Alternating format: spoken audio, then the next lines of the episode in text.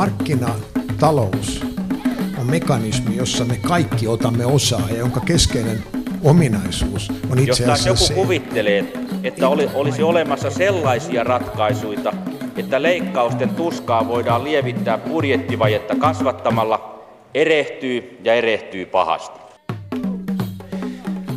Nalle tuossa alussa totesi, että markkinatalous on semmoinen, mihin me kaikki otamme osaa, eli, eli riippuen siitä, mitä me teemme ja mitä me haluamme, niin tarjonta on sen mukaista, mutta maantiet ja korjausvelka ei kuulu markkinatalouteen. Se tehdään ihan poliittisten päätösten mukaan. Ja on paljon puhuttu siitä, että meillä on Suomessa tätä korjausvelkaa ja se on kasvanut jo usean hallituksen aikana. Nyt siis haluan huomauttaa, että ei ole mikään puoluepoliittinen kysymys, vaan siis tämä on pitkän aikavälin välin asia, niin ää, heti tähän aluksi, arvoisat vieraat, mikä on teidän käsityksenne, kuinka suuri se korjausvelka on? Sabina Lindström, osastopäällikkö ylijohtaja liikenne- ja viestintäministeriöstä. Joo, tällä hetkellä arvio on, on tosiaan, että korjausvelka meidän maassa on, on 2,5 miljardin euron edestä. Eli valtavasta summasta on kyse, valitettavasti. Ja VSP Finlandin johtaja Jorma Mentynen samanlaiseen arvioon olen, olen kuullut päädyttävän, mutta sitten täytyy muistaa myöskin kaupunkien katuverkkoja. Siellä arvellaan myöskin tikittävä miljardiluokan aikapommi. No tuota, onko tämä 2,5 miljardia nyt iso vai pieni summa? Ö, esimerkiksi tämä, vaikka me tiedämme, että autoiluun liittyviä veroja ei ole korvamerkitty nimenomaan liikenteen menoihin, mutta tota, niin kun verrataan siihen, että kuinka suuri se on. No valtion budjetti on semmoinen 50 miljardia ja, ja esimerkiksi polttoaine, bensa- ja dieseliverot on semmoinen 2,5 miljardia vuosittain ja esimerkiksi sähköverosta tulee 1,2 miljardia, niin onko tämä 2,5 miljardia iso vai pieni summa? On se valitettavasti iso koska se tarkoittaa myös, että se, se perusväylänpitoon menevä rahoitus, mikä meille menee vuosittain, se on ollut semmoista miljardin luokkaa suunnilleen, niin sillä, sillä vaan pidetään se niin kuin nykyinen taso meidän verkostolla. Sillä rahalla ei vielä sitä niin kuin vanhaa korjausvelkaa saada korjattua pois. Eli, eli se on niin kuin se 2,5 miljardia tulee niin sanotusti sen normaalirahoituksen vielä päälle. Eli tämä tekee siitä matematiikasta hankalan hmm. ja summasta ison. Onko summa iso, Jorma Mäntynen? Kyllä se, kyllä se valtion budjettinäkökulmasta on iso. Sitten tietysti jos katsoo sitä merkitystä, minkä takia tieverkko on olemassa niin, ja rataverkko, niin sehän mahdollistaa väestön liikkumisen, kotimarkkinan toimivuuden ja kansainvälisen viennin. Ja esimerkiksi kansainvälisen tavaraviennin arvo on vuodessa noin 60 miljardia euroa ja siihen pannaan palvelut päälle, niin ollaan lähempänä 90 miljardia. Eli kysymys, mitä sillä mahdollistetaan sillä tieverkolla, niin silloin tämä saa vähän erilaisen kulman. Kokemuksia, kommentteja ja kysymyksiä tähän ohjelmaan voi lähettää Yle Areenan kautta. Mene siihen, mikä maksaa ohjelman sivulle. Siellä sivun oikeassa reunassa on linkki Keskustele tässä teidän kunnosta. Ja sitä klikkaamalla sitten pääsee lähettämään viestin. Ja kommentoida voi toki myös Twitterissä tunnisteella, että Mika maksaa, siis ilman ääpilkkuja Mika maksaa. Näin. Mitä sitten pitäisi tehdä? Mistä ne rahat sitten? Ensinnäkin te olette varmaan molemmat sitä mieltä, että korjausvelka pitäisi saada nyt hoidettua. Kyllä vain. Kyllä nähdä, nähdä, näemme, että se on erittäin, erittäin, erittäin tärkeä kriittinen kysymys koko meidän, meidän yhteiskunnalle, että se saadaan, saadaan kuntoon se asia. Ja meillä oli, oli parlamentaarinen työryhmä tämän asian kimpussa tässä hiljattain ja tämä ryhmä, eli siis hallitus sekä hallitus että oppositiopuolueet olivat täysin yksimielisiä siitä, että, että tämä on tärkeä asia, siihen pitää panostaa ja lääkkeeksi esitettiin, että 300 miljoonan lisärahoitus vuositasolla on, on ratkaisu tähän ongelmaan.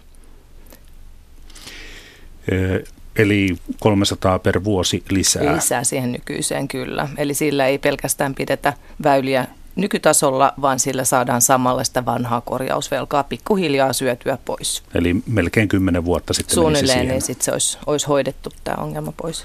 Jorma Mentynen, kuulostaako hyvältä? Kuulostaa hyvältä, että lähdetään kuromaan sitä pitkällä aikavälillä kertynyttä velkaa takaisin. Ellei näin tehtäisi, niin se verkko rapistuisi tosi huonoon kuntoon ja sitten sitä olisi jo tavattoman kallista korjata myöhemmin.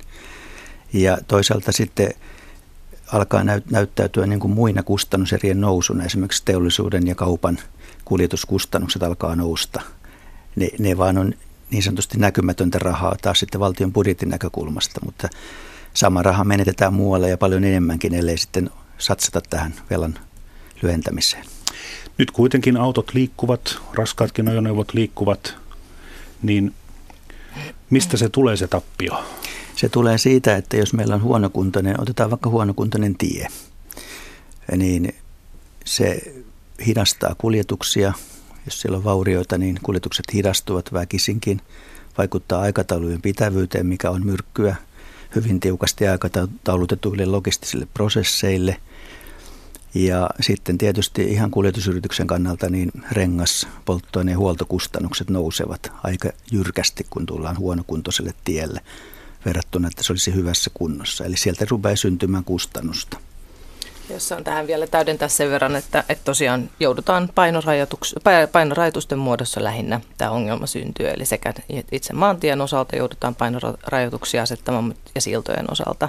Ja tarkoittaa myös käytännössä sitä, että monesti joudutaan sitten kiertoreittiä ajamaan, mikä on luonnollisesti niin kuin ympäristökannalta jo huono asia, mutta myös lisää sitten polttoainekustannuksia aikakustannuksia. Ja, ja niin kuin tässä Jorma toi esille niistä ennakoitavuutta, mikä on, on kallista.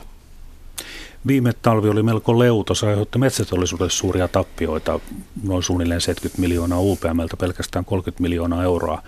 Ja no, se ei ollut pelkästään teitten, teistä johtuva, vaan siitä, että metsäkoneet eivät päässeet höttöisille maille kaatamaan niitä puita, mutta myös kyse oli siitä, että tukki, tiet eivät kestäneet tukkirekkojen painoa.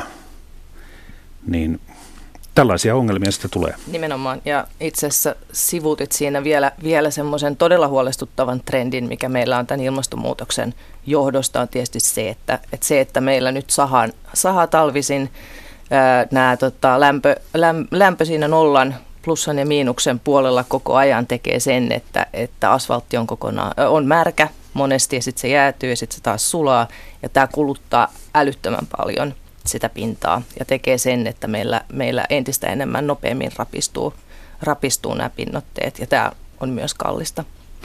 Selkeä kesä, selkeä talvi, asia kunnossa, mutta Kyllä, jos nolla, nollan molemmin puolin mennään, niin, niin, niin tie rasittuu erittäin kyllä, paljon. Kyllä, juuri näin.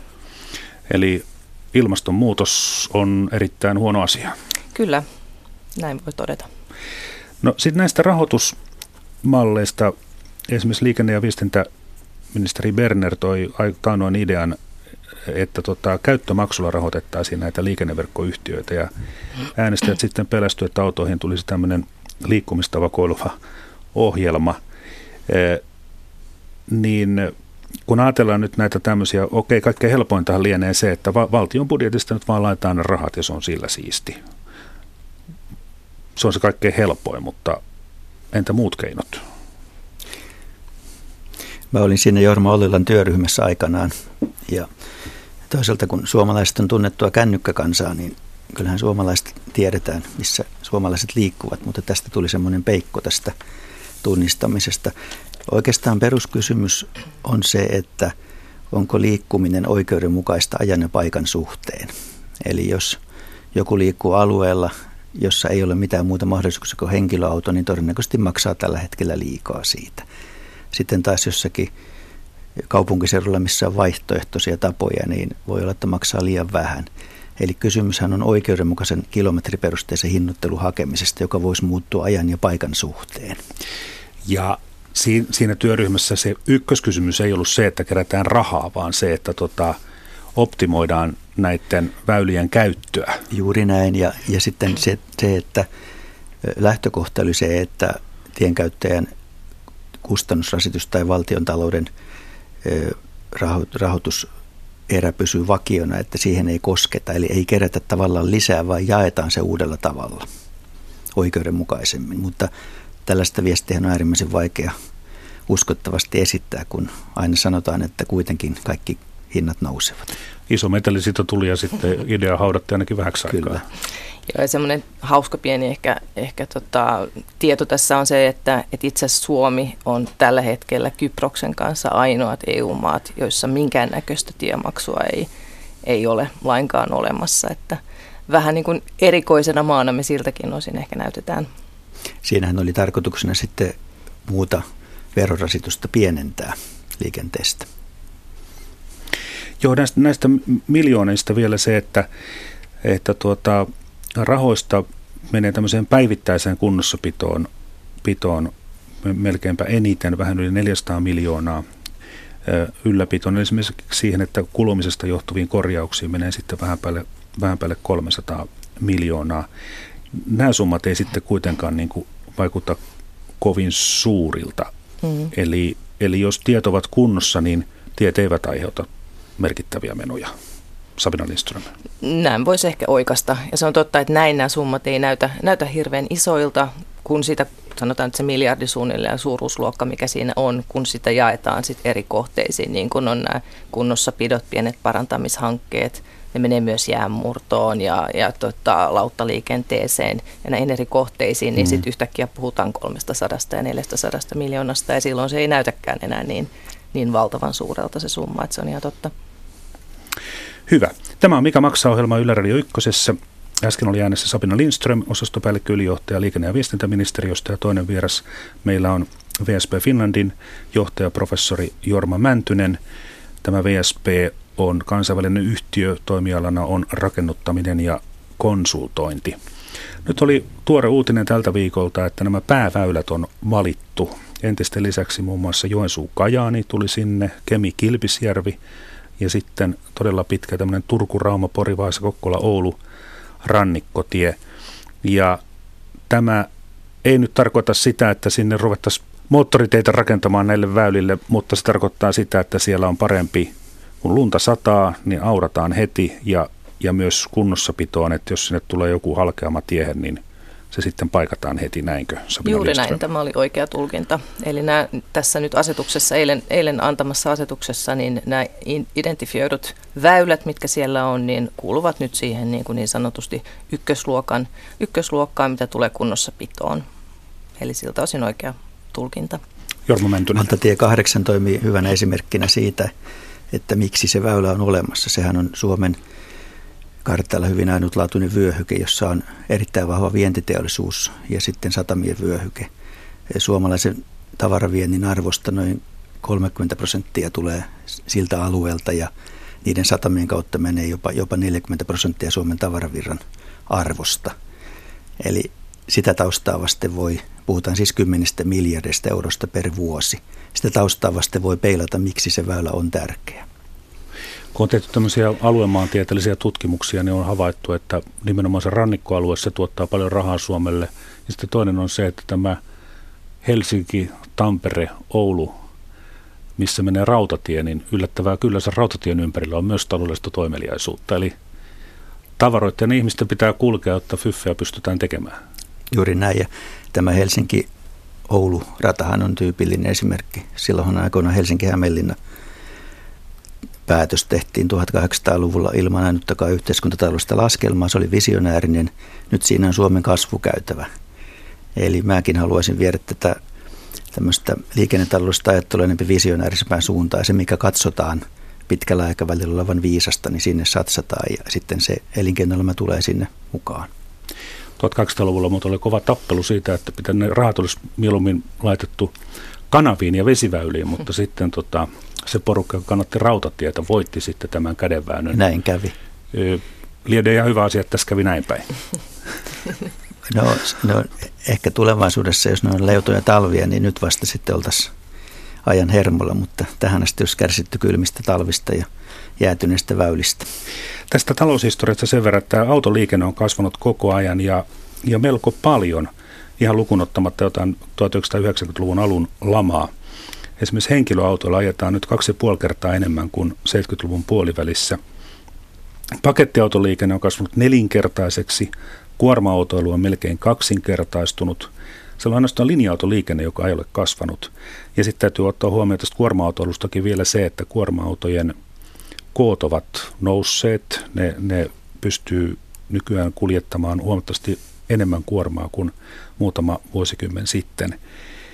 Niin kun tämä autoliikenne koko ajan kasvaa, niin sitten pitää saada, pitää, täytyy pitää tiet hyvässä kunnossa, niitä joudutaan jopa rakentamaan lisää. Onko tämä ihan päättymätön kehä? Sabina Lindström? No, tällä hetkellä ennusteet edelleen kyllä näyttää, että Jorma tuntee tämän puolen tietysti, tietysti vielä pare, mua paremmin, mutta tota, näyttää siltä, että edelleen liikennesuoritteet kasvaa ja tulee jatkossa tulevaisuudessakin kasvamaan. Ja tässä niin kuin vähän sanotaanko vastaisku, vastaiskuna tälle, niin tämä liikennepalveluistuminen on, on nähty, että, että sitä kautta saataisiin ehkä tätä, tätä varsinkin nyt henkilöautopuolta vähän ehkä hilli, hilli, hillittyä sillä, että, että puhutaan tämmöistä yhteiskäyttöautoista ja tämmöisistä uusista, uusista liikkumispalveluista ja niiden kehittämisestä. Ja ne on aika kivasti lähtenyt, lähtenyt kyllä liikenteeseen, että, että sitä kautta ehkä. Ja tietysti on meillä luo, tietysti raideliikenneratkaisut on myös semmoinen niin kuin hyvä vaihtoehto henkilöautoilulle ja, ja satsaaminen niihin, niin nähdään, että tätä kautta voidaan, voidaan sitä, sitä trendiä vähän sitten vaikuttaa mm-hmm. siihen. Mutta edelleen näyttää tosiaan siltä, että liikennesuoritteet edelleen jatkavat nousuaan. Jorma Mäntynen. Tie, tieliikennehän on markkinajohtaja ja syy on yksinkertainen. Tieverkko on ylivoimaisesti kattavi liikenneverkko Suomessa ja sitten kun Suomen pinta-alasta varmaan noin 70 prosenttia on harvaan asuttua – niin siellä kyllä se henkilöauto on niin kuin ihan välttämättömyys. Mutta sitten toisaalta rautateiden puolesta puhuu kaksi jopa megatrendiä, eli, eli ilmastonmuutos ja toisaalta kaupungistumiskehitys. Nyt kun väestö keskittyy kaupunkiseudulle, vaikkapa nyt äsken tulee Helsinki-Oulu väylälle, rautateiden varsille, niin tulevaisuudessa on, on tavoitteena se, että entistä suuremmat joukot suuremmalla nopeudella ja täsmällisyydellä voisi pendelöidä kaupunkiseutujen välillä ja näin ollen muodostus isompia työmarkkina-alueita ja, ja isompia asiointialueita, joka, joka toisi tavallaan sitten lisää taloudellista toimeliaisuutta, mutta kuitenkin kestävän kehityksen suuntaan enempi sitten rautateiden avulla. Ja sitten tietysti kaupunkiseutujen sisäinen liikenne, niin siellä myöskin raideliikennepanostukset on tätä päivää. Ja kun jouk- joukot keskittyvät, niin joukkoliikennettä kannattaa harjoittaa siellä, missä on joukkoja, ja kaupungeissahan sitä on tietysti kävelyt ja pyöräilyt mukaan lukien. Eli jos ajatellaan sitä, että, että liikkuminen lisääntyy joko junalla, autolla, niin johtuuko se siitä, että siihen on ihan oikeasti joku, joku järkevä tarve vai johtuuko se vaan siitä, että autot on niin, niin hyviä nykyään ja tiet on niin hyviä, että on mukava ajella enemmän kuin ennen. Junat on paljon mukavampia kuin 70-luvulla. Että nyt joku liikennesuunnittelija vitsailu, että jos ruuhkien välttämiseksi rakennetaan uusi tie, niin ei se mitään auta, kun sinne kaikki tulee autojen kanssa, se on taas uudestaan jumissa. Että se liikenne lisääntyy, mitä helpompaa se on. Se on kyllä totta, ja se ei, ei, ei mikään pelkkä vitsi ole. Eli se, että uuden, uuden väylän rakentaminen tai lisäkapasiteetin rakentaminen, siihen löytyy ihan niin kuin laskelmat taakse, että mitä enemmän sitä kapasiteettia tulee, niin tietyllä aikavälillä niin se täyttyy se, että kun löytyy tilaa, niin se, se tila kyllä myös täytetään juuri näin. Mm. Eli ei, ei valitettavasti mikään vitsi.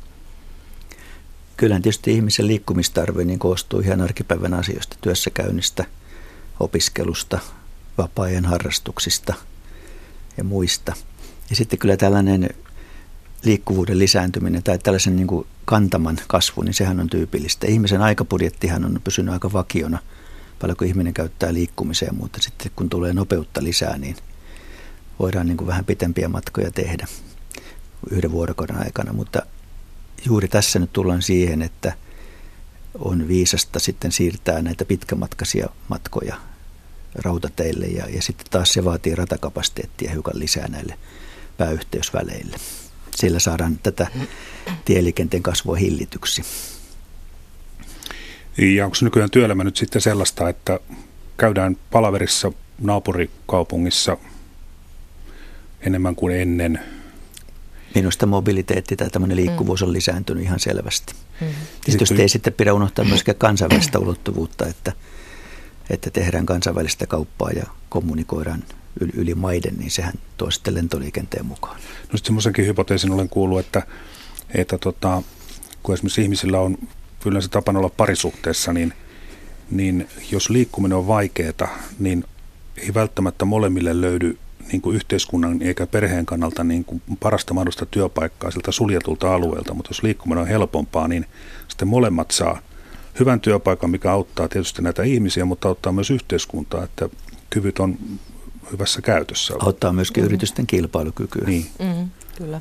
Se laajentaa työmarkkinoita. Kyllä. Mm. Joo. Kyllä siellä ne yhteiskunnalliset tarpeet pohjalla on, että en usko, että kukaan pelkästään huvin vuoksi liikkua ainakaan määrättömästi.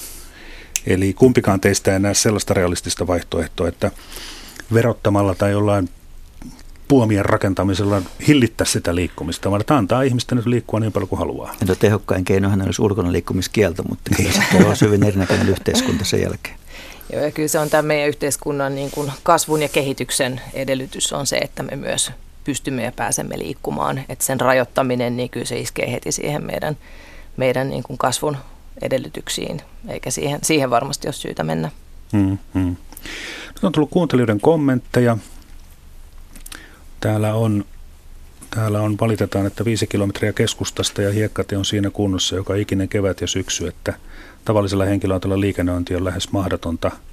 Tämä tie on varsinaisessa Suomessa noin 50 kilometriä Turun keskustasta ja takana on teollisuutta, mihin raskasta liikennettä.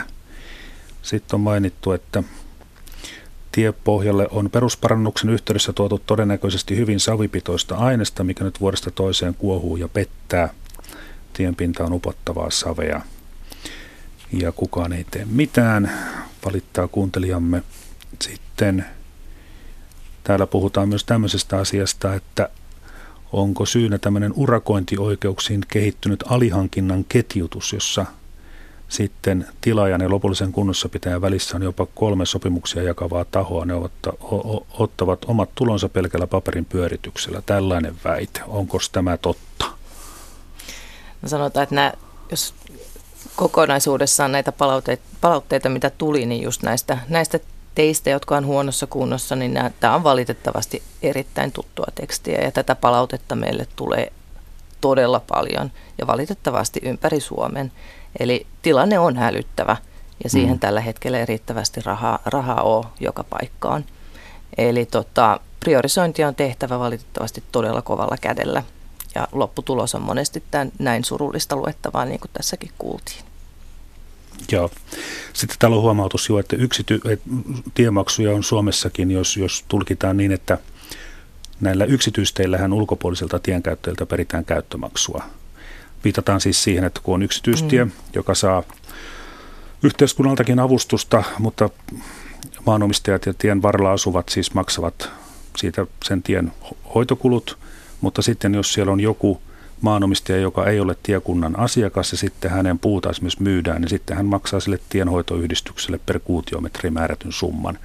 Että jos nyt tämä tulkitaan tiemaksuksi, niin kyllähän Suomessa näitä on. Se on ihan totta, että yksityistiet on tietysti, ei, ei sovi unohtaa tässä nyt enemmän perinteisestä mm. tiemaksusta, mm. tai viittasin siihen enemmän. Äh, maali, niin, Jorma Mentonen, olkaa hyvä. Kuuntelijakysymyksessä tai kommentissa oli tästä alihankintaketjuista, niin joka, josta puhuttiin nyt tienpidon yhteydessä, niin kyllähän siinä keskeistä on tämä laadun, valminta, laadun varmistus, että on ihan selvää, että kun on monta osapuolta siellä, niin jonkun täytyy sitten ehdottomasti vastata sitä kokonaislaadusta. Ja tämähän näkyy joskus talvikunnossapidossa, että on muutama kilometri suolattu, muutama kilometri kuivaa, taas muutama kilometri suolattu. Ja kuitenkin ihan samassa lämpötilassa ajetaan. Että se vaan tarkoittaa, että siellä on tämmöistä kirjavuutta. Ja tämä on varmaan asia, mihinkä täytyy kiinnittää jatkossa entistä enemmän huomiota, varsinkin kun tulee nämä, nämä uudet pääväylästatukset, jossa pitää olla korkean standardin kunnossapito talvella, niin sen täytyy olla yhtenäistä eikä, eikä kirjavaa. Paljon on puhuttu, että rakentamisessa, siis kun puhutaan taloista ja, ja kouluista, niin on, on vähän tämmöistä niin Täsmälleen sama ilmiö. ongelma on tienpidossa myös. On talonrakentamista tai infrarakentamista tai kunnossapitoa, ylläpitoa, niin, tai mitä tahansa ihmistä toimintaa, missä on useita osapuolia, niin on suuri vaara, että ne vastuunketjut katkeavat. Ja se vaat, siihen on ainut ratkaisu se, että korkeatasoinen laadunvalvonta ja varmistus. Joo, ja tämä on, on ongelma, niin kuin, joka on tunnistettu, tunnistettu jo, jo pitkän aikaa sitten, ja tähän nyt onneksi saatiin, saatiin maantielaki uudistettua. Tässä, ja uusi laki tuli voimaan nyt ensimmäinen päivä elokuuta tätä vuotta, ja siinä nimenomaan nyt edellytetään sitä laadun valvontaa lain tasolla ihan eri tavalla kuin aikaisemmin. Eli, eli tässä on nyt tässä vaiheessa niin kuin Trafi, Trafi on saanut uuden tehtävän, tehtävän valvoa, valvoa tätä laatua, että niin kuin Jorma tässä esimerkkinä antoi tämän suolauksen esimerkkinä, niin, niin että tämmöisiä jatkossa ei saisi olla, ja jos on, niin siihen tulee sitten seuraamukset siihen päälle. Eli päästään vähän siihen sen ketjutusongelmaankin kiinni sitä kautta. Mm, mm. Ö, tästä uudesta rakentamisesta kun katsoo tuota valtion 2019 budjettia, niin siellä on hyvin vähän tämmöisiä uusia avauksia. Lähes kaikki rahat menevät jo päätettyihin hankkeisiin. Tyypillistähän tässä on se, että verrattuna kaikkeen muuhun valtion menoihin, niin tämä, tämä tiepuolihan ei ole se, että yhtenä vuonna tehdään jotain, vaan kun se projekti alkaa, niin se jakautuu useammalle vuodelle. Niin nimenomaan valtateille päätyy aika paljon rahaa, päätiestöä parannetaan, pieniä teitä ei listassa oikein näy. Onko tämä nyt maalikon tekemä joku virheellinen tulkinta vai, vai onko selityks vain se, että niitä pienempiä teitä ei tarvitse oikoa eikä leventää eikä uusia rakentaa? No ei, ei ihan näinkään. Eli tietysti nyt kun resurssit on niukoilla, niin nyt on tehty se priorisointi, että pääväyliin satsataan, koska siellä se vaikutus on tietysti suurempi sille, sille veroeurolle. Eurolla saadaan enemmän hyötyä. Juuri näin. Hmm. Ja silloin valitettavasti se sen lantin toinen puoli on tietysti kääntöpuoli se, että silloin nimenomaan tämä alempi tienverkko kärsii ja siellä on ne suurimmat ongelmat tällä hetkellä. Tästä uudisrakentamisesta nostaisin vielä tähän keskusteluun semmoisen käsitteen kuin investointivelka. Puhutaan korjausvelasta, eli että nykyinen verkko rapistuu, ellei sitä korjata. Ja investointivelka tarkoittaa sitä, että yhteiskunnan kannalta tärkeiden toimintojen takia olisi pitänyt ehkä jossakin olla vaikkapa uusi väylä tai lisää kapasiteettia. Niin, ja jos sitä ei ole pystytty tekemään, niin on jääty niin kuin investointivelkaan. Ja jonkin verran tieverkollakin on sellaisia kohteita, ei, var, ei varmasti kovin paljon, mutta sitten äsken viittasin rautateiden uuteen tulevaisuuteen, niin siellä on jonkin verran kapasiteettipuutteita tietyillä yhteysväleillä ja sitten myöskin joitakin yhteysvälejä, jotka on tavaraliikenteen kannalta äärimmäisen tärkeitä, niin niihin täytyy sitten panostaa uudisinvestoinneilla. Mutta tuota, tuossa katselin, niin esimerkiksi Keski-Suomeen pannaan nyt aika paljon, paljon rahaa. Jyväskylä, Tikkakoski ja sitten sieltä edelleen Ääne, Äänekoskelle, mikä saattaa nyt johtua nimenomaan tästä Äänekosken sellutehtaasta. Sinne muuten menee, jos muistan oikein, niin oliko se kuuden minuutin välein yksi tukkirekka tulee mm. tehtaalle ja, ja. junavaunujakin 70 per vuorokausi. Että se on valtavat määrät raaka-ainetta yhteen paikkaan. Mutta siellä tehdään myös, niin kuin satsataan paljon rahaa näihin, näihin, näihin teihin. No, tämä on erinomainen esimerkki siitä, että kun siellä on tämä iso tehdas, niin myöskin tiet ja radat ovat osa sitä tehtaan tuotantolinjaa. Näin voidaan ajatella. Toimiiko valtio kunniallisesti, kiltisti ja järkevästi, Sabina Lindström? No siihen ainakin pyrimme. pyrimme kyllä, että tota, mutta niin kuin äsken sanoin, niin kun resurssit on niukoilla, niin silloinhan se on semmoista aika kylmää priorisointia joudutaan tekemään. Ja tässä sun mainitsemassa esimerkiksi Äänekosken osalta, niin siellä nimenomaan se, että, että tämä kyseinen investointi palvelee hyvin suoraan nyt sitten taas sitä teollisuutta siellä, jolla taas on valtavia heijastusvaikutuksia taas muualle, niin, mm. niin tota, tietenkin tämä on ollut siinä, siinä tavoittai, tarko- syynä, minkä takia tähän on satsattu. Ja toki palvelee myös ihan tavallisia ihmisiä, että hekin voivat liikkua siellä tukkirekkojen seassa. Juuri näin. Joo. No tuota, sitten tämä uusi rakentaminen. Mikä teillä on käsitys siitä, että no Jorma Mentonen jo puhui, että uusia voisi rakentaa vähän en, enemmänkin, että äh, rakennetaanko niitä nyt suunnilleen oikea määrä, Sabina Lindström? No nyt tämän hallituskauden aikana ja mielestämme erittäin järkevästi näin virkakunnan näkökulmasta katsottuna, niin on erityisesti satsattu tähän korjausvelkaan ja kunnossapitoon, eli sen mm. nykyisen olemassa olevan infran huolehtimiseen, mikä on ollut järkevä, järkevä luonnollisesti, koska tiedämme sen, sen heikon kunnon. Mutta sen kääntöpuoli on, kun tämä on vähän nollasumma peliä, niin tarkoittaa, on tarkoittanut sitä, että sitten taas se kehittämis investoinnit on jäänyt aika vähälle. Eli tota, ja tämä on ollut tämän, tämän hallituksen linjaus ja, ja, tota, ja politiikka. Sitten tietysti nyt on vaalit tulossa ja, ja kohta meillä on uusi hallitus, niin katsotaan, että miten, miten muuttuuko, muuttuuko linjaus vai ei, mutta tota, ja tuleeko sitä kehittämistä lisää sitten, niin se, se jää nyt sitten nähtäväksi. Eli kertaan vielä, kyse ei ole pelkästään siitä, että onko joku hanke järkevä, vaan sitten mm. pitää miettiä, että onko hanke A järkevämpi kuin B, ja jos on, niin sitten se hanke A saa ensin rahat ja sitten katsotaan, että riittääkö Blle. Vähän näin, ja tämä oikeastaan tässä tultiinkin mielenkiintoiseen, mielenkiintoiseen uuteen polkuun, koska tota, tämän kyseisen uuden maantielain osalta, jonka mainitsin tuossa hetki sitten, niin siinä myös, myös on tarkasti nyt määritelty, että, että käynnistetään tämmöinen 12 vuoden li, valtakunnallinen liikennejärjestelmäsuunnitelma. Ja tässä tämän työn aikana on tarkoitus nyt nimenomaan tehdä tuon tapaista priorisointia kehittämishankkeiden osalta. Eli siinä katsotaan koko nyt meidän, meidän Suomen val, tota, karttaa ja sitä, että mitä kehittämisinvestointitarpeita meillä on. Me tiedetään, että meillä on noin 60 miljardin euron arvosta on kehittämis, tätä, sanotko kehit- investointivelkaa tässä. Mm-hmm. Niin sehän on, on todella iso. Ja nyt lähdetään tekemään sitä suunnitelmaa, että miten tästä 12 vuotta eteenpäin, missä järjestyksessä mitäkin tehdään. Ja tämä on nyt sitten uuden hallituksen niitä ihan ensimmäisiä tehtäviä, että siihen ryhdymme sitten heti kesän jälkeen. Minusta on ollut viisasta politiikkaa, että on keskitytty korjausvelan kuromiseen kiinni. Sitten tietysti tämä investointitarve täytyy myöskin peilata kansainvälisen kilpailuun, eli erityisen tarkasti seurata muita Pohjoismaat, jotka ovat kaikki nämä vuosi, vuodet, viime vuodet, oikeastaan 90-luvulta lähtien, niin investoineet aika reippaasti infrastruktuuriin, niin, niin teihin kuin ratoihin. Norja on investoinut sekä teihin että ratoihin voimallisesti ja, ja tuota, Ruotsi, Ruotsi erityisesti rautateihin. Eli me ollaan kansainvälisessä kilpailussa. Tämä, tämä monta kertaa unohtuu Suomessa, että, että me ollaan täällä, täällä vaan niin kuin omassa onnelassamme, mutta että meidän täytyy koko ajan pitää huolta siitä, että Suomi pärjää tässä erityisesti pohjoismaisessa kilpailussa, koska jos vaikka ajattelee yritysten sijoittumista, he etsivät hyviä uusia sijoittumiskohteita – kyllä he hyvin äkkiä sijoittuvat Tanskaan tai Etelä-Ruotsiin tai muualle, missä on hyvä saavutettavuus. Eli saavutettavuus on meille äärimmäisen hyvä, tärkeä kilpailuetu. On se sitten paikallista, alueellista, valtakunnallista tai kansainvälistä. Siihen me tarvitaan sitä hyvää infrastruktuuria. Kyllä, kyllä. Sitten oli tämmöinen maalikokysymys täällä, että Suomessa on paljon vähällä käytöllä olevia rataosuuksia – kuinka paljon kumipyörärahtaja voisi siirtää rautateille? Ja lisääkö ilmastonmuutos sitten rautateiden käyttöä rahtikuljetuksissa?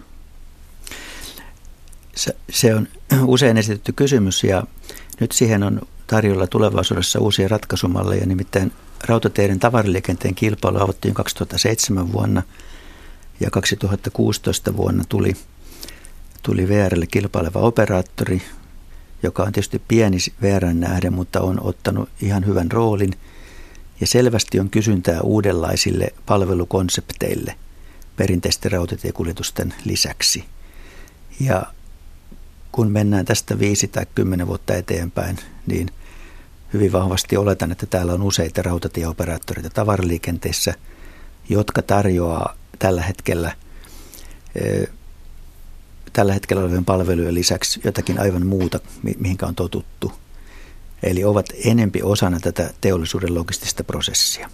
Ja toisaalta sitten se, että voivat tarjota myöskin pienemmille yrityksille, jotka tällä hetkellä eivät saa riittävästi rautatiepalveluja. Nyt en ymmärtänyt. Siis kyse ei ole välttämättä siitä, etteikö VR hoitaisi asioita hyvin, vaan, vaan on joku ihan uudenlainen malli palvella. Kysymys on VRn strategiasta, koska VR, VR on avoimessa kilpailutilanteessa, kun tavaraliikenne on avattu. Joo. Ja VRn strategia on keskittyä hyvin vahvoihin tavaravirtoihin ja pitkämatkaisiin ja suuriin asiakkaisiin. Se tarkoittaa mm-hmm. sitä, että, että siitä palvelukonseptista ei riitä monille pienemmille yrityksille, jotka kuitenkin haluaisivat käyttää rautatiepalveluja. Ja nyt kun tulee uusia palvelun tarjoajia, niin oletan, että tämä, tämä kuilu kurotaan umpeen ja se lisää näiden erilaisten rataosuuksien käyttöä. Rata, rataverkkoahan kannattaisi käyttää verkkona enempi, koska meillä on hyvä rataverkko, siis katta, varsin kattava rataverkko. En vieläkään ymmärtänyt. Tarkoittaako tämä sitä, että jos meillä olisi joku kuorma-autoyrittäjä, niin hän voi sitten, kun hänen asiakkaansa haluaa, että nyt tämä lasti viedään paikkaan B, niin tämä kuorma-autoyrittäjä voi sitten käyttää rautateitä hyväkseen helpommin kuin nyt. Ei vaan tämä, tämä, tämä teollinen yritys, joka, joka valmistaa jotakin, niin yleensähän se kuorma-autolla viedään siihen lähimmälle lastauspaikalle, eli rautateille sitten sen jälkeen. Kun nyt se viedään sitten kuorma-autolla vaikka kuinka pitkiä matkoja. Niin. Eli että nimenomaan tämä teollinen asiakas, siitä on kysymys. Mitä kuljetusmuotoja hänellä on käytettävissään, siitä on kysymys. Ja tietysti sitten hinnasta ja kilpailusta. Mm, joo, joo. No sitten on tämmöinen havainto, taas maalikkohavaintoja oli, että kun se esimerkiksi tukkirekka hakee ne puut sieltä metsästä, niin se rekkahan voisi viedä ne sitten rautatien varteen ja rautatiellä tehdä sitten se pidempi kuljetus. Mutta sitten on tämmöinen hypoteesi, että ne metsäteollisuuden pomot, logistiikkapomot, niin kun ne on tarkkoja siitä, että määrättyyn kellonaikaan tulee se puutavara sinne tehtaan portille, niin sitten ajetaankin sillä tukkirekalla ehkä vähän liiankin pitkä matka sinne tehtaalle, mutta ihan vaan ajetaan sen takia, että se on varma, ennakoitavissa ja sitten sitä tavaraa tulee tasaisesti. Se riippuu volyymeista tietysti, että voidaanko ylipäätään käyttää rautateitä ja onko, onko käytettävissä sellaisia yhteyksiä järkevillä mm. väleillä. Mutta aivan ehdottomasti tiekuljetuksen etu on juuri tuo, minkä mainitsit, että se on hyvin täsmällisesti perillä silloin, kun pitää olla – ei edellyttää, että tieverkko on kunnossa, josta äsken puhuttiin. Ja kun puhuttiin äänekoskesta, niin sinne tulee myös rautateiden kyllä. kautta Ei, Eivät ole toisiaan puuta. pois sulkevia, Joo. vaan täydentäviä. Kyllä, kyllä, näin on. No tästä rautatieliikenteestä tämmöisenä veromaksajana vähän niin kuin kauhistuttaa se asia, että vaikka VR tuottaa sen 100 miljoonaa vuodessa voittoa valtiolle, niin, niin niin kuitenkin se radan, rataverkon ylläpitoon menee se 300, eli sitten tulee ne 200 miljoonaa tappio per vuosi. Nyt tappio ei ole oikea termi tässä, mutta sanon nyt kuitenkin, miinuksen puolella ollaan.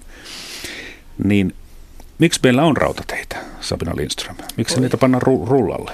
Siihen löytyy monta erittäin hyvää pätevää syytä. Ja ensinnäkin just tämä mainittu, tästä oli puhe tästä kapasiteetista. Siis radoilla pystyy, voi kuljettaa erittäin suuria määriä ja tietysti ilmasto- ympäristökysymykset ei todellakaan sovi, sovi niitä unohtaa ja niiden merkityshän korostuu nyt tässä jatkuvasti tulevaisuudessa ja, ja tulee entistä, entistä entistä tärkeämmäksi, joka taas puoltaa myös niitä raidaratkaisuja. Ja taas ihmisten liikkuvuuden kannalta niin tiedetään, että, että esimerkiksi työssäkäyntiliikenteessä niin nimenomaan junaliikenne on, on houkutteleva vaihtoehto ja monesti syrjäyttää sen henkilöauton juuri sen niin kuin helppouden ja nopeuden takia – ja, eli siihen löytyy, löytyy monta, monta hyvää syytä ja työssäkäyntialueet laajenee sitä mukaan, kun, kun ratoja on. Ja tässä aikaisemmin, kun puhuttiin sitä Oulu, Oulu pääradasta ja todettiin, että se on semmoinen kasvuvyöhyke, niin tämä on nimenomaan se hyvä, hyvä niin kuin yhteiskunnallinen vaikutus, mikä tulee radoista. Eli siinä on hyvin, hyvin laajat yhteiskunnalliset hyödyt, ei, puht, ei pelkästään liikkuminen, tulee maan, maankäytön etuja ja, ja tämän tyyppisiä tyyppisiä etuja, joita, joita on ehkä ne on laskennallisesti vaikea, vaikea mitata, mutta ne on, on suuret. Mutta onko se epäreilua sitä kuorma kohtaan, että VR sit kuljettaa niin kuin tavaraa raiteilla halvalla vai ollaanko me nyt ihan eri maailmassa, että ei ole tämmöistä epäreiluus mahdollisuutta. No itse on ehkä vähän vaikea nähdä sitä epäreiluusargumenttia tässä. Mun mielestä kyse on, on enemmän ehkä siitä, että nämä, nämä kuitenkin täydentää toisiaan. Että sekä kumipyörillä että raiteilla, niillä on oma paikkaansa ja oma tehtävänsä ja, ja ne täydentää toisiaan tässä järjestelmässä. Jorma Mentynen. Nythän tiet, radat ja, ja vesiväylät on liikenneviraston hallussa, eli valtion hallussa ja, ja sitten on tämä sen päällä operoiva taso on erikseen, eli VR ei omista niitä ratoja, vaan VR on yksi operaattori. Ja Joo, nyt, nyt on kilpailu tämä, nyt, anteeksi, tämä, on nyt, tämä on nyt hyvin tärkeää. Arvoisat kansalaiset, muistakaa, että silloin kun se VRn juna seisoo jossain ja odottaa sitä vastaan tulevaa junaa, niin se ei ole VR vika, se on ratahallintokeskus. Ei ole, vaan liikennevirasto. ja tota,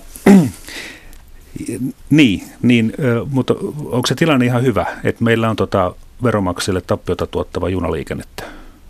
Ei se tuota veronmaksajille tappiota. Jos me ajatellaan yhteiskuntataloudellisia hyötyjä, esimerkiksi turvallisuutta ja ympäristökysymyksiä, niin jälleen kerran me maksettaisiin hirveän paljon isommat summat, mutta vain toista kautta ja se hajoaisi atomeiksi ja kukaan ei osaisi laskea niitä yhteen. Eikä Eli se 200 miljoonaa on kohtuullinen pieni järkevä on, summa käyttää on. Se, tähän se, se, se on taskurahaa merkitykseen sen nähden. Joo, kyllä kyllä. Tämä on Mikä maksaa ohjelma ja studiossa ovat äsken oli äänessä VPS Finlandin johtaja professori Jorma Mäntynen ja toisena vieraana on liikenne- ja viestintäministeriöstä osastopäällikkö ylijohtaja Sabina Lindström. Tästä tulevaisuudesta. Se on, se on kiihottava, mutta se on myös pelottava. Autot mm-hmm. kulkevat ilman kuljettajia ja tapahtuu ties mitä. Puhelimella voi tilata auton kotiovelle ja sitten istua sinne ja katsella elokuvia, kun auto vie sitten kauppaan tai työpaikalle. Tämmöistäkö se on tulevaisuus? No, minä, minä otin taksin Pasilan asemalta tänne jo äsken. Se toimi juuri tuolla tavalla. Kyllä, siis tulevaisuus on äärettömän jännittävä ja sitä on erittäin vaikea ennustaa luonnollisesti, mutta nämä, nämä trendit, mit, megatrendit, mitkä tässä liikenteen, liikenteen alalla on, niin on, on todella kutkuttavat, niin kuin tässä toit esille. Ja se, että miten nopeasti nämä asiat kehittyvät, vaikka jostain automatisoinnista, robottiautoista vaikka nyt puhutaan, niin muistaakseni vielä 2014-2015 niin arvioitiin, että vuonna 2050 niitä saattaisi olla meillä jo katu, katu- ja tieverkossa verkossa, ja pari vuotta sen jälkeen sanottiin, että 2030, mm. eli nämä aika nopeasti muuttuu nämä vuosikymmenet tässä, ja, ja nyt, nyt jo arvioidaan, että aika kulman takana, niin pikkuhiljaa rupeaa olemaan. Et se, etteihän tässä nyt mennä siitä niin kuin nykyisestä autosta, hypätä siihen heti siihen niin kuin auto, täysin automatisoituun autoon. Tässä on monta välivaihetta ja nyt, jo nyt autoteollisuus kehittää jatkuvasti uusia apumekanismeja siihen, siihen autoiluun, jotka tukee sitä auto, ajamista ja on koko ajan askeleet menee enemmän enemmän siihen automatisoituun liikenteeseen. Eli kyllä se suunta on aika selkeä tässä, että siihen ollaan menossa. Hmm. Ja sitten on sanottu, että tulevaisuudessa ihmiset kauhistuneena muistelevat niitä aikoja, kun ihmisen annettiin ajaa autoa, koska se on äärimmäisen vaarallista. Ihminenhän voi nukahtaa tai tehdä jotain mm-hmm. muuta typer, typerää siellä liikenteessä. Se on ihan oikein, jos katsotaan tilastoja, että mistä liikenneonnettomuudet johtuvat, niin kyllä se vika yleensä sen ratin ja penkin välissä on. Jorba Bäntynen, onko tulevaisuus robottiautojen? No varmaan sen jälkeinen tulevaisuus, kun mä en ole sitä enää katsomassa, niin koska se hitaasti kuitenkin penetroituu autokantaan. Eli juuri näin kuin Sabine sanoi, sitten hidastavia voimia tietysti on paljon. Yksi on nykyinen autokanta, nykyinen infrastruktuuri, eikä vähimpänä ihmisten asenteet. Monet suomalaiset miehet, itseni mukaan lukien, tykkäävät ajaa autoa – Eli, eli tullaan tällaisiin isoihin kysymyksiin, että siellä on hyvin monia asioita. Teknologinen taso on yksi, koska ne ovat siinä vaiheessa, että niitä voidaan käyttää. Sitten tämä meidän liikenneverkko täytyy olla hyvässä kuosissa, että ihan aidosti voidaan käyttää täysautonomisia ajoneuvoja. Nythän siihen on tosi pitkä matka vielä, kun meidän pitää kuroa vielä korjausvelkakin tässä kiinni. Mutta ilman muuta siihen suuntaan ollaan menossa. Sitten aina pitäisi kysyä, että miksi? Ja olen yhden syyn löytänyt ja se on juuri tämä turvallisuus, mutta sitten taas ei sekään ihan yksikäsitteistä ole, koska, koska meillä on pitkään vielä sekaliikennejärjestelmiä, jossa on näitä autonomisia ja muita. Ne täytyy jollakin tavalla osata sitten eriyttää keskenään, koska sitten taas jos kone ja ihminen rupeaa seurustelemaan keskenään, niin siitähän on lentoliikenteestäkin nähty jo aikamoisia vaaratilanteita. Ja, ja tietotekniikka on haavoittumisherkkää ja alttiina myöskin kyberturvallisuusriskeille. Eli meidän täytyy monia monia teknisiä kysymyksiä ratkoa. Ja, ja sitten se, seuraavaksi tulee ihmisten hyväksyminen ja sitten tietysti taloudellinen kannattavuus vielä mukaan siihen. Hmm. Monen portin kautta mennään tähän uuteen auvoisaan maailmaan. Ja tämä älyliikenne vaatii tietysti sitä, että se, se väyläkin on älykäs. Onks, onko Sabina Lindström tehty jotain tutkimuksia tai siis laskelmia siitä, että paljonko vaatii rahaa se, että se robottiauto sitten osaa ajaa, ajaa tuota Tampereelta Turkuun? Näitä pilotoidaan ja lasketaan jatkuvasti sekä meillä Suomessa että, että ympäri maailmaa hyvin paljon ja semmoista niin yhtä lukemaa ei, ei ole tässä nyt heittää, heittää pöytään. Mutta lähtö, ollaan lähdetty ja tämän lähdetään maailmalla ja EU-sakin osaama lähtökohta, että puhutaan niin kuin aluksi isommista kaupunkiseuduista ja pääväylistä niiden kaupunkiseutujen välillä. Että se on niin kuin siitä, siitä se lähtee liikkeelle ja siitä pikkuhiljaa sitten leviämään myös muualle. Mutta semmoista hintalappua ei ole, ei ole tässä nyt arvioitu vielä, että mitä, mitä se tulisi maksamaan. Mutta pilotoidaan, lasketaan koko ajan. Mm, Tässä palataan nyt siihen Suomen laajaan pinta-alaan ja laajan tieverkkoon, missä juuri kuten Sabine sanoi, niin – kaupunkiliikenne ja tietyt väylät on varmasti niitä ykkösprioriteetteja näissä kokeiluissa ja vähitellisesti käytössäkin automatiikalle, mutta, mutta sitten kun me ajatellaan tätä harvaan asuttua aluetta, niin täytyykö meille sitten olla kahdenlaisia järjestelmiä. Ehkäpä sanoisin vielä tähän lisäksi sen, että näin, näin, että kansainvälinen autoteollisuus on tässä se driveri, joka vie tätä kehitystä eteenpäin ja Suomi sitten muiden mukana vähän soveltaa sitä ja me toki voidaan tällä tehdä, tehdä sitten Suomen infran kannalta omat toimenpiteemme, mutta ajoneuvokantahan tulee pääosin muualta. Sitten jonkun esimerkiksi tukkirekka Kiuruveden sivukylällä, niin siellä todennäköisesti on se ihminen, joka sitten hoitaa sen navigoinnin jatkossakin. Kyllä, mistä me sitä nyt tiedämme? Kyllä, ja Miten tekniikka kehittyy? Ja ihan niin kuin Sabina sanoi äsken, niin eihän, eihän siis se täysin, täysin autonominen on se ylin aste. Mä en edes ole varma, kannattaako sitä nyt ihan ensisijaisesti tavoitella, koska jo nykyisissä autoissa on näitä adaptiivisia kuljettajia avustavia järjestelmiä tavattoman mm. paljon. Ja sitten se kuljettaja on se pilotti, joka siinä tekee sitten päätöksiä. Ja, ja, ja tällä tavalla minusta päästään jo hyvin, hyvin paljon pidemmälle kuin mitä perinteisillä autoilla on päästy. Niin onhan meillä nytkin älykkäitä autoja siinä mielessä, on. että on autoja, joissa esimerkiksi pitkät valot automaattisesti Kyllä. menevät pois päältä, kun se havaitsee vastaan tulijan. Ja sitten siinä on vielä semmoinen saksalaisen insinöörin tekemä joku ihme tietokoneohjelma, joka huomauttaa, että nyt olisi kahvitauon aika. Kyllä, kyllä. Olen, olen tämän kokenut. Mm. Mutta tota, miten sitten tämä, tämä liikkumisen tarve, puhuttiin äsken, että, että se on – se ei johdu pelkästään siitä, että on mukavampaa liikkua kuin ennen, vaan, vaan siihen on ihan järkeviäkin syitä, mutta sitten kun teknologia kehittyy, aika monia töitä pystyy tekemään läppärillä, kannettavilla tietokoneilla. Meillä on etäyhteyksiä, videoyhteyksiä, puhelimet toimii, niin entäs jos liikkumisen tarve laskeekin? Tässä mua kiinnostaa tavattomasti se, että minkälainen väestö meillä on vaikka 2040 ne, jotka tänään potkii kapaloissa, niin ne on, ne on reiluja parikymppisiä. Mitä me tiedämme heidän käyttäytymismalleistaan, elämäntavoistaan, tottumuksistaan? Jo nyt nähdään pieniä signaaleja, että nuoret ikäluokat ajattelevat hyvin eri tavalla kuin vanhemmat. Ja tämä on mielenkiintoinen seikka, koska kyllähän se liikenteen kysyntä ja se tarve erilaisille asioille, niin sehän syntyy siellä väestössä. Tietysti elinkeinoelämä on sitten toinen seikka. Sielläkin toimintamallit on muutoksessa, mutta meidän on ehkä sellainen virhe tässä tunnustettava tai semmoinen riski, että me arvioidaan ikään kuin itsemme lävitse näitä asioita. Ainakin mm-hmm. itsessäni tunnistan sen, kun meidän pitäisi ajatella jotenkin aivan erilaisen sukupolven silmistä tulevaisuutta. Empiiriset havainnot eivät ole tiedettä. Niin. ja se on ihan totta, että tämä liikkumis tavat ja, ja se, että miten ajatellaan mm. yleensäkään vaikka henkilöautoilua, niin se on jo nyt muuttunut aika paljon. Puhutaan tämmöistä Tukholma-ilmiöstä, mutta se on levinnyt kyllä ympäri maailmaa ja meillä myös Suomessa, varsinkin pääkaupunkiseudulla on paljon sitä, sitä että ennen vanhaan, muistan itsekin, kun täytti vihdoinkin 18, niin se oli itsestäänselvyys, että silloin piti ajokortti olla niin kuin saman tien taskussa ja se mm-hmm. optimoitiin niin, että se oli melkein samana päivänäkin. Ja nykyään se ei ole yhtään yhtä itsestäänsevää nimenomaan isommilla, isommissa kaupungeissa, vaan, vaan nuoriso näkee enemmän, että löytyy muita vaihtoehtoja ja miksi laittaa satsata investoida siihen niin paljon rahaa, kun, kun pääsee liikkumaan muutenkin. Ja, ja sit, ehkä sitten joskus parikymppisenä saattaa ehkä sen sitten hankkiakin. Eli se niin kuin, ajatusmaailma on muuttunut siinä aika paljon. Se ei ole itsestäänselvyys enää eikä mikään semmoinen, niin kuin, mitä tavoitellaan. Mutta ajokortittomatkin liikkuvat. Kyllä vain, mutta sanotaan puhtaammin. Eli joukkoliikenteellä, pyöräillen, kävellen.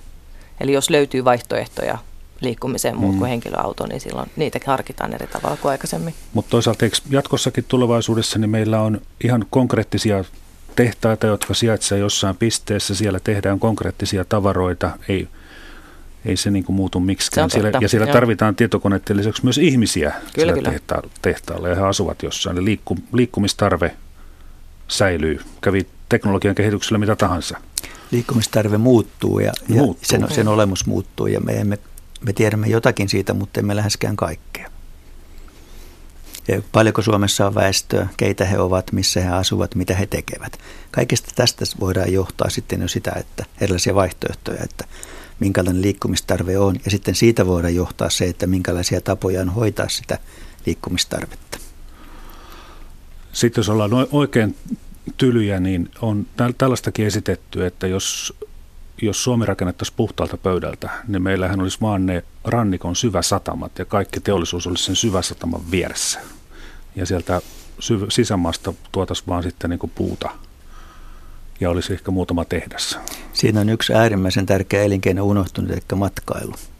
Ulkomaalaiset matkailijat tuo Suomeen tällä hetkellä jo neljä miljardia euroa, pääosin Uudellemaalle ja Lappiin.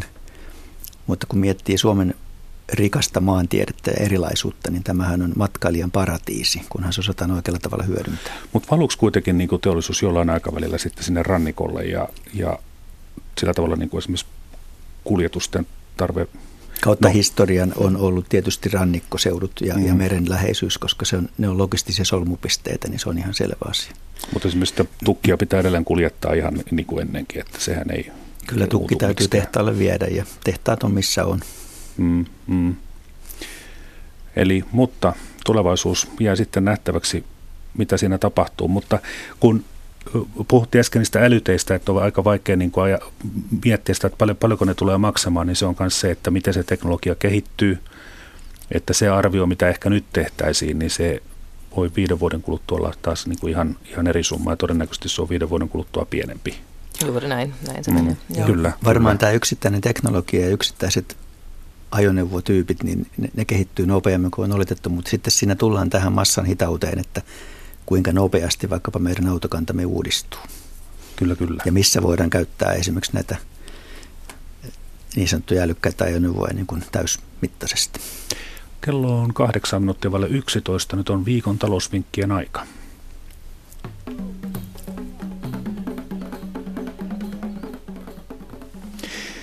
Niin, talousvinkki kuuntelijoille. Jorma Mäntynen, johtaja VSP Finlandista, professori. Mikä on viikon talousvinkkinne? Älä käytä kaikkea rahoisi Black Fridayna, vaan säästä hiukan joulu, joulun välipäivillekin.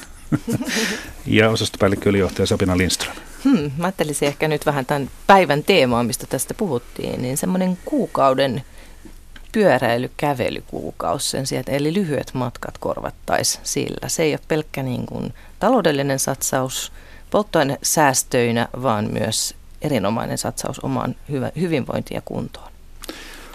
Tänään olemme puhuneet vaikeista ja kauhistuttavistakin asioista.